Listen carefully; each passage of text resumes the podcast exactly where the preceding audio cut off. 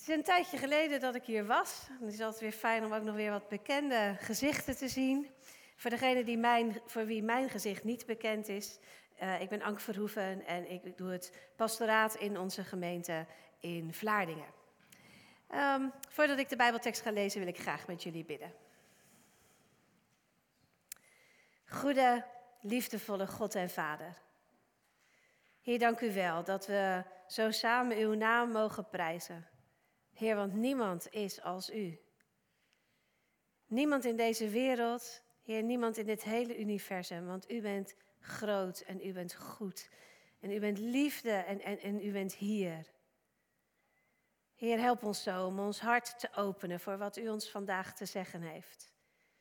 Het kan in de liederen zijn geweest of straks nog komen. Misschien door uw woord, misschien, Heer, bij monden van uw dienstknecht. Heer, ehm, zegen zo dit moment en raak ons hart aan met uw oneindige, bovennatuurlijke liefde en vrede. In de naam van uw Zoon Jezus. Amen. Ik wil graag met jullie lezen uit 2 eh, Korinthe 4, vers 6 tot 10. Ik heb me niet aan jullie format gehouden. Je ziet meteen het resultaat, is veel te klein. Dus uh, nou ja, voor de hele goede kijkers, lees mee en anders uh, luister mee. De God die heeft gezegd, uit de duisternis zal licht schijnen, heeft in ons hart het licht doen schijnen om ons te verlichten met de kennis van zijn luister, die afstraalt van het gezicht van Jezus Christus. Maar wij zijn slechts een aardepot voor deze schat. Het moet duidelijk zijn dat onze overweldigende kracht niet van onszelf komt, maar van God. We worden van alle kanten belaagd, maar raken niet in het nauw. We worden aan het twijfelen gebracht, maar raken niet vertwijfeld. We worden vervolgd, maar worden niet in de steek gelaten. We worden geveld, maar gaan niet te gronden.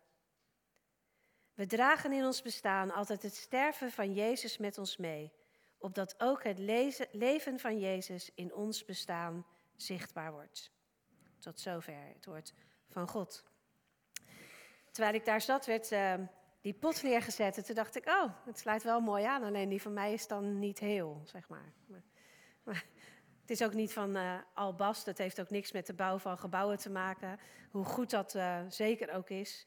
Het heeft een heel andere lading vandaag, de aardepotten, waar Paulus in zijn brief over spreekt.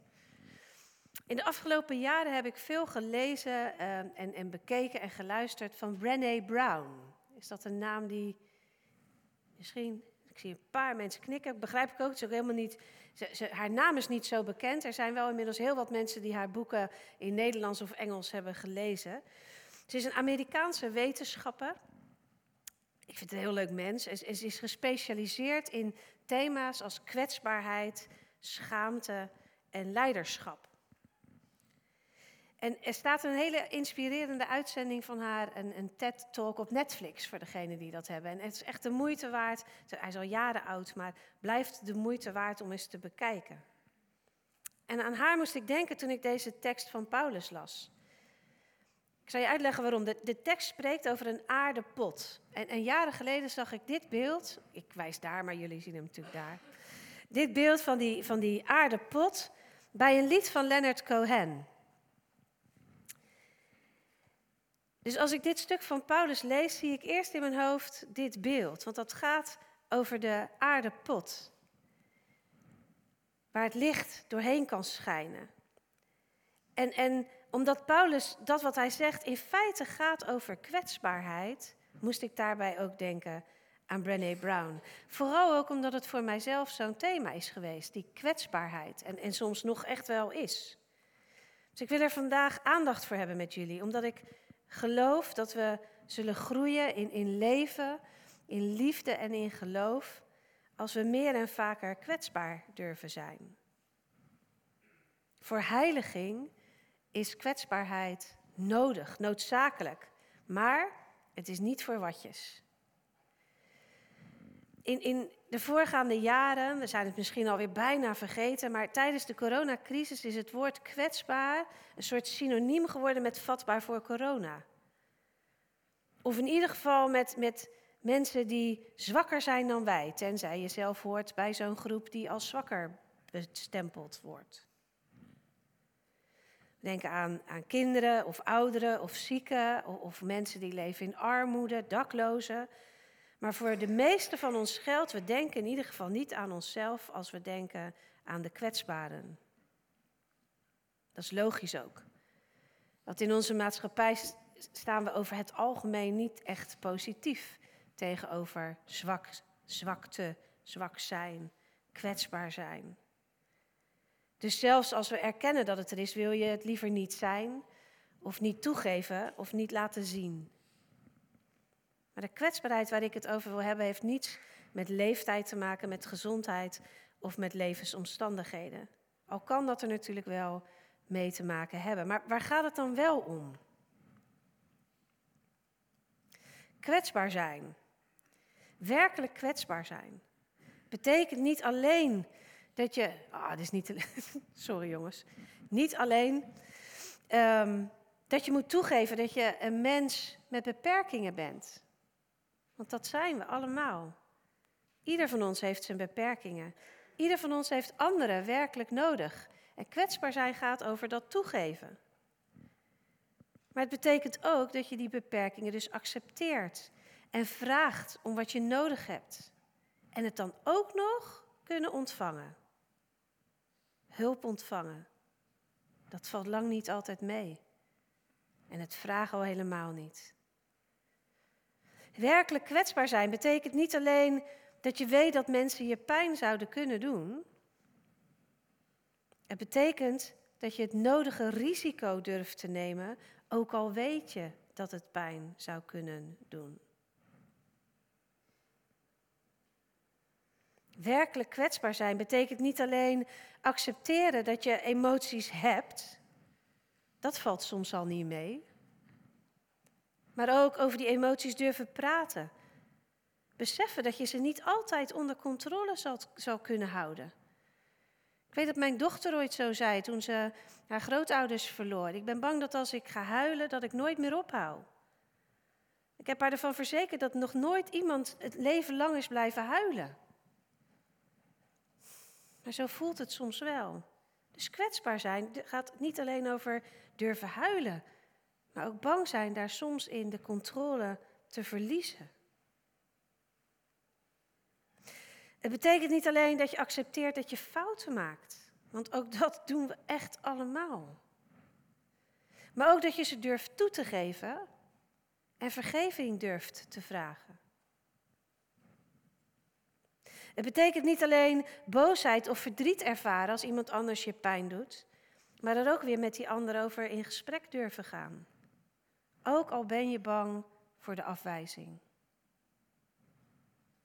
De schaamte, de dingen waar je voor schaamt, niet langer verzwijgen. Daar gaat kwetsbaarheid over. Over dat allemaal. En moet je dan kijken, of als je zo geluisterd hebt naar dat lijstje, dan begrijp je waarom ik er net zei, kwetsbaarheid, kwetsbaar zijn is niet voor watjes. Want voor dit allemaal heb je heel wat lef nodig.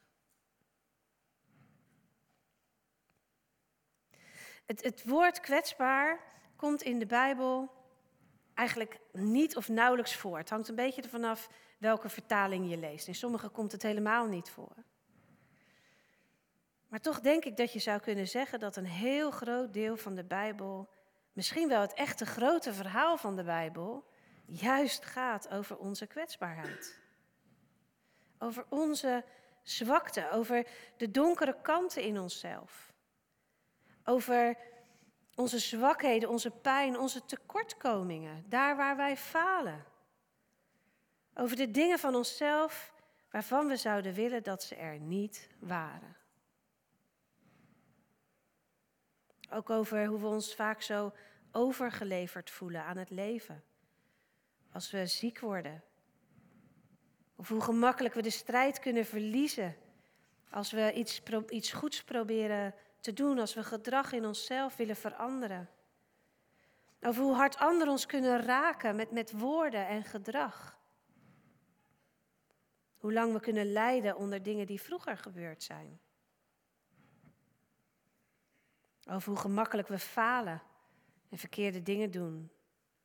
En, en bovenal gaat de Bijbel over hoezeer we juist ook dan God nodig hebben om al die dingen te doorleven en te overleven. Vaak wordt dit laatste zo benoemd, zeker in, in gemeentes. Het leven is niet goed, maar God is goed. Het is God die ons sterk maakt. Het is God die ons kracht geeft, die ons bemoedigt. En daardoor komen we er doorheen. En dat is natuurlijk waar. Ik, ik hoop van harte dat veel of misschien wel ieder van jullie momenten, periodes in het leven heeft gekend of nu meemaakt. Waarin je dat zo ervaart. Dat God het is die je er doorheen helpt, die je, die je kracht geeft, die je bemoedigt, die je sterk maakt. En toch zit er op een bepaalde manier een denkfout in die zin. Of in ieder geval het risico op het maken van die denkfout. En één die ook best grote gevolgen kan hebben. Dat is waar Paulus in dat stukje wat we zojuist lazen over schrijft. Als hij het heeft over die aarde potten. In het oude Korinthe maakten mensen lampen, lantaarns zo je wilt, van dunne, goedkope potten klei. Dun is daarin belangrijk. Het waren eigenlijk een soort wegwerplampen, zou je kunnen zeggen. De eerste wegwerplampen. Ze gingen heel gemakkelijk kapot, logisch, omdat ze zo dun waren. Maar ze waren ook gemakkelijk en goedkoop te vervangen, want je had er ook niet zoveel klei voor nodig en klei was meer dan voorradig. Waar het Paulus om gaat, is dat deze potten zo dun waren, van zo'n dunne laag klei, dat licht er doorheen scheen dat iets met olie of met, met was of wat ze dan ook gebruikten om het licht erin te plaatsen, dat dat door het, een soort schemerlampje, door de dunheid van die klei, gaven ze juist meer licht. Door hun kwetsbaarheid, doordat ze bewust zo kwetsbaar gemaakt waren, gaven ze meer licht en waren ze dus perfect geschikt voor hun doel.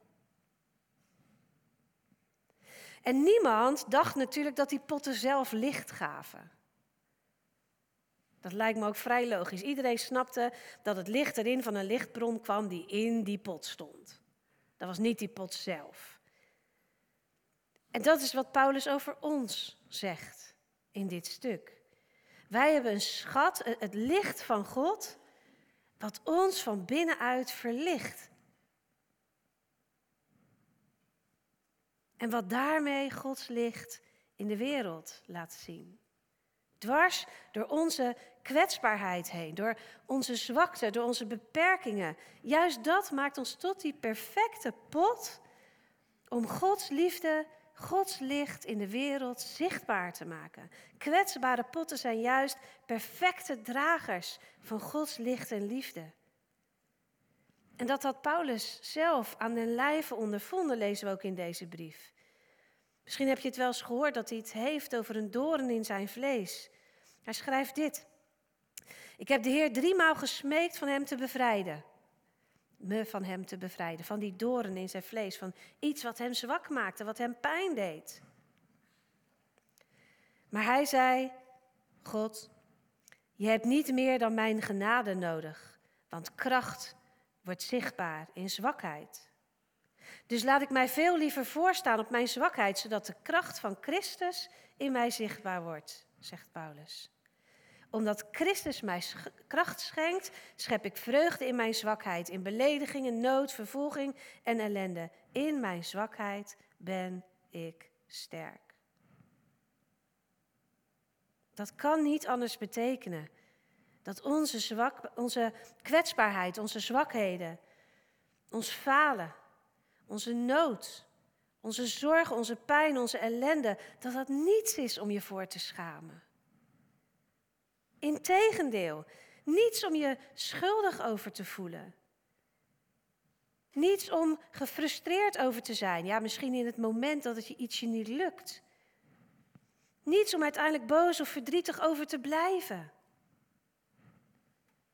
Onze kwetsbaarheid, kwetsbaarheden zijn de ideale manier om Gods liefde, licht en genade zichtbaar te maken. Voor onszelf en voor iedereen om ons heen. Want juist daarin is God aan het werk. De denkfout waar ik het net over had, komt vaak voort uit die laatste zin van Paulus. In mijn zwakheid ben ik sterk. Je zou namelijk zomaar kunnen gaan denken dat als jij je zwakheid toegeeft, erkent dat jij zelf daardoor sterk wordt. Dat dan God wat doet en daarna ben jij sterk. Dat is doen alsof God één keer de kaars in de pot aansteekt en dat je het daarna voor het dan zelf kunt, dat je, dat je als pot zelf die lichtbron wordt. Dat is wat er gebeurde in de gemeente van Korinthe. Er waren mensen in de gemeente gekomen die vergeten waren dat ze Gods licht in zich droegen. Die dachten dat ze nu zelf hun licht konden laten schijnen. Dat het van hen geworden was. Ze lieten hun succes, hun rijkdom in het leven breed uit zien en ze zeiden dat hun welvaren, hun, voorspoed een teken was dat God hen zegende. Het bevestigde hen in hun kracht. Ze vonden gehoor ook. Want in de wereld van Korinthe werd zichtbaar succes gevierd, gewaardeerd en zeker gezien als een goede gunst van een van de goden. Dus de mensen die er kwamen waren een soort getraind om in dat idee te geloven. En steeds meer mensen vergaten daardoor dat Jezus juist de kwetsbaren, de armen, de eenvoudige mensen en, en regelrechte losers had uitgekozen om zijn licht, liefde en genade te verspreiden. Denken dat je Gods licht ontvangt zodat je zelf de lichtbron wordt. Maakt juist dat het licht van God dan niet kan schijnen. En misschien heeft dat toch heel wat raakvlakken met onze tijd. Of de andere kant van de denkfout, die is er ook. Je gaat denken dat je daarna nooit meer zwak kan zijn, hoeft te zijn of mag zijn. Als God je sterk heeft gemaakt. En dat zie ik eigenlijk het meest bij heel wat christenen. In, in hun donkere, zwakke momenten kwamen ze ooit bij God op hun knieën. En in die tijd durfden ze het misschien ook wel met wat mensen te delen. Daarna zeker, toen ze uit die moeilijke tijd waren gekomen, daar, met de hulp van God, door zijn licht, daar horen we getuigenissen van en die, die bemoedigen ons. En het zijn vaak hele inspirerende verhalen. Niks mis mee. Maar dan, dan zijn ze deel van een gemeente of van een kring of, of iets dergelijks en nu zijn ze sterk. Nu hebben ze de opdracht om anderen te helpen in hun zwakheden, om er te zijn voor die anderen. En dat is natuurlijk echt een groot goed. Maar mag je dan zelf nog wel eens zwak zijn? Durf je terug te erkennen dat je misschien wel weer een keer op je knieën moet? Niet per se omdat je iets fout hebt gedaan, maar omdat iets je niet meer lukt zonder God. Dat je helemaal niet zo sterk bent. Dat je Hem nodig hebt om al die dingen te doen die zojuist voorbij kwamen. Om je emoties te voelen of te laten zien. Om iets op tafel te leggen waarover niet gesproken wordt. Omdat je zo bang bent voor de afwijzing. Enzovoorts. Volgens mij is dit een denkfout die zelfs in het groot vaak door de kerk gemaakt is, door de eeuwen heen. In de zorg voor de kwetsbaren vergeten dat we zelf de kwetsbaren zijn en blijven. Dat we altijd God nodig hebben als onze lichtbron. Paulus zegt niet werkelijk dat hij sterk is als zijn zwakheid voorbij is. Paulus zegt dat hij altijd en overal zwak is. En dat hij dat als kracht mag ervaren, omdat God juist dat in hem gebruikt. In de kwetsbaarheid zelf is de kracht. Paulus zegt dat we in ons bestaan altijd het sterven van Jezus met ons meedragen. En hij doelt dan op het lijden, op hoe Jezus in zijn zwakheid, in zijn zwakste momenten, belaagd werd. Zelfs aan het twijfelen gebracht werd. Huh? Ja, echt? Denk maar aan die tuin in, in, van Gethsemane, waar hij bidt of de beker van het lijden aan hem voorbij mag gaan. Hoe hij vervolgd werd, hoe hij geveld werd en uiteindelijk stierf. Maar Paulus bedoelt ook dat doordat Jezus zijn kwetsbaarheid accepteerde en liet zien, in die momenten liet zien als zwak, doordat hij liet zien hoe hij belaagd en geraakt en geveld kon worden, dat juist daardoor ook de opstanding plaats kon vinden. Het nieuwe leven kon beginnen. Juist door het lijden kan ook het leven van Jezus zichtbaar worden in ons. In ons bestaan. Want al worden we belaagd, zegt Paulus, we raken niet in het nauw. We twijfelen misschien, maar we raken niet vertwijfeld. We worden niet in de steek gelaten en gaan niet ten gronde. Want wat er ook gebeurt, Christus, de lichtbron, leeft in ons. We hebben het duister aan te kijken. We zullen twijfelen. We zullen onderuit gaan. We zullen fouten maken. Het zal soms pijn doen. Maar als we juist daarin onszelf laten zien, kan de levende Christus zich, zich laten zien in ons, door ons en voor ons. Dus ik daag je uit deze week. Durf eens kwetsbaar te zijn. Laat de tranen eens komen als je ze voelt en slik ze niet weg. Vraag eens hulp als je dat anders nooit doet. Spreek over je twijfels. Over iets waar je heel verdrietig over bent. Over een pijn die je met je meedraagt. misschien heb je ergens vergeving voor te vragen en heb je dat al heel lang laten liggen. Of vertel iemand eens iets waar je je eigenlijk voor schaamt. Het zal een risico zijn. Het zal niet 100% veilig voelen. Zeker niet als je zoiets nog nooit gedaan hebt, maar misschien wel eigenlijk nooit. Dus natuurlijk, hè, voor de duidelijkheid mag je rekening houden met de plaats en de persoon waar je dat doet. Bij wie je dat doet. Bij wie je je hart wilt openen. Dat mag een veilige plek zijn, zo veilig mogelijk. Als je wacht op de 100% veiligheid, vind je het misschien wel helemaal niet.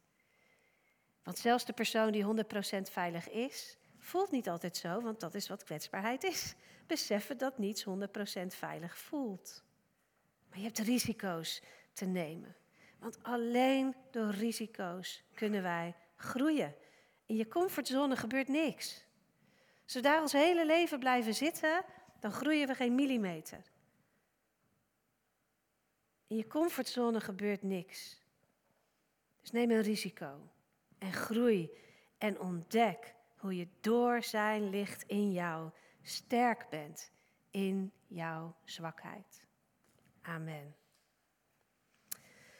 We gaan een lied zingen.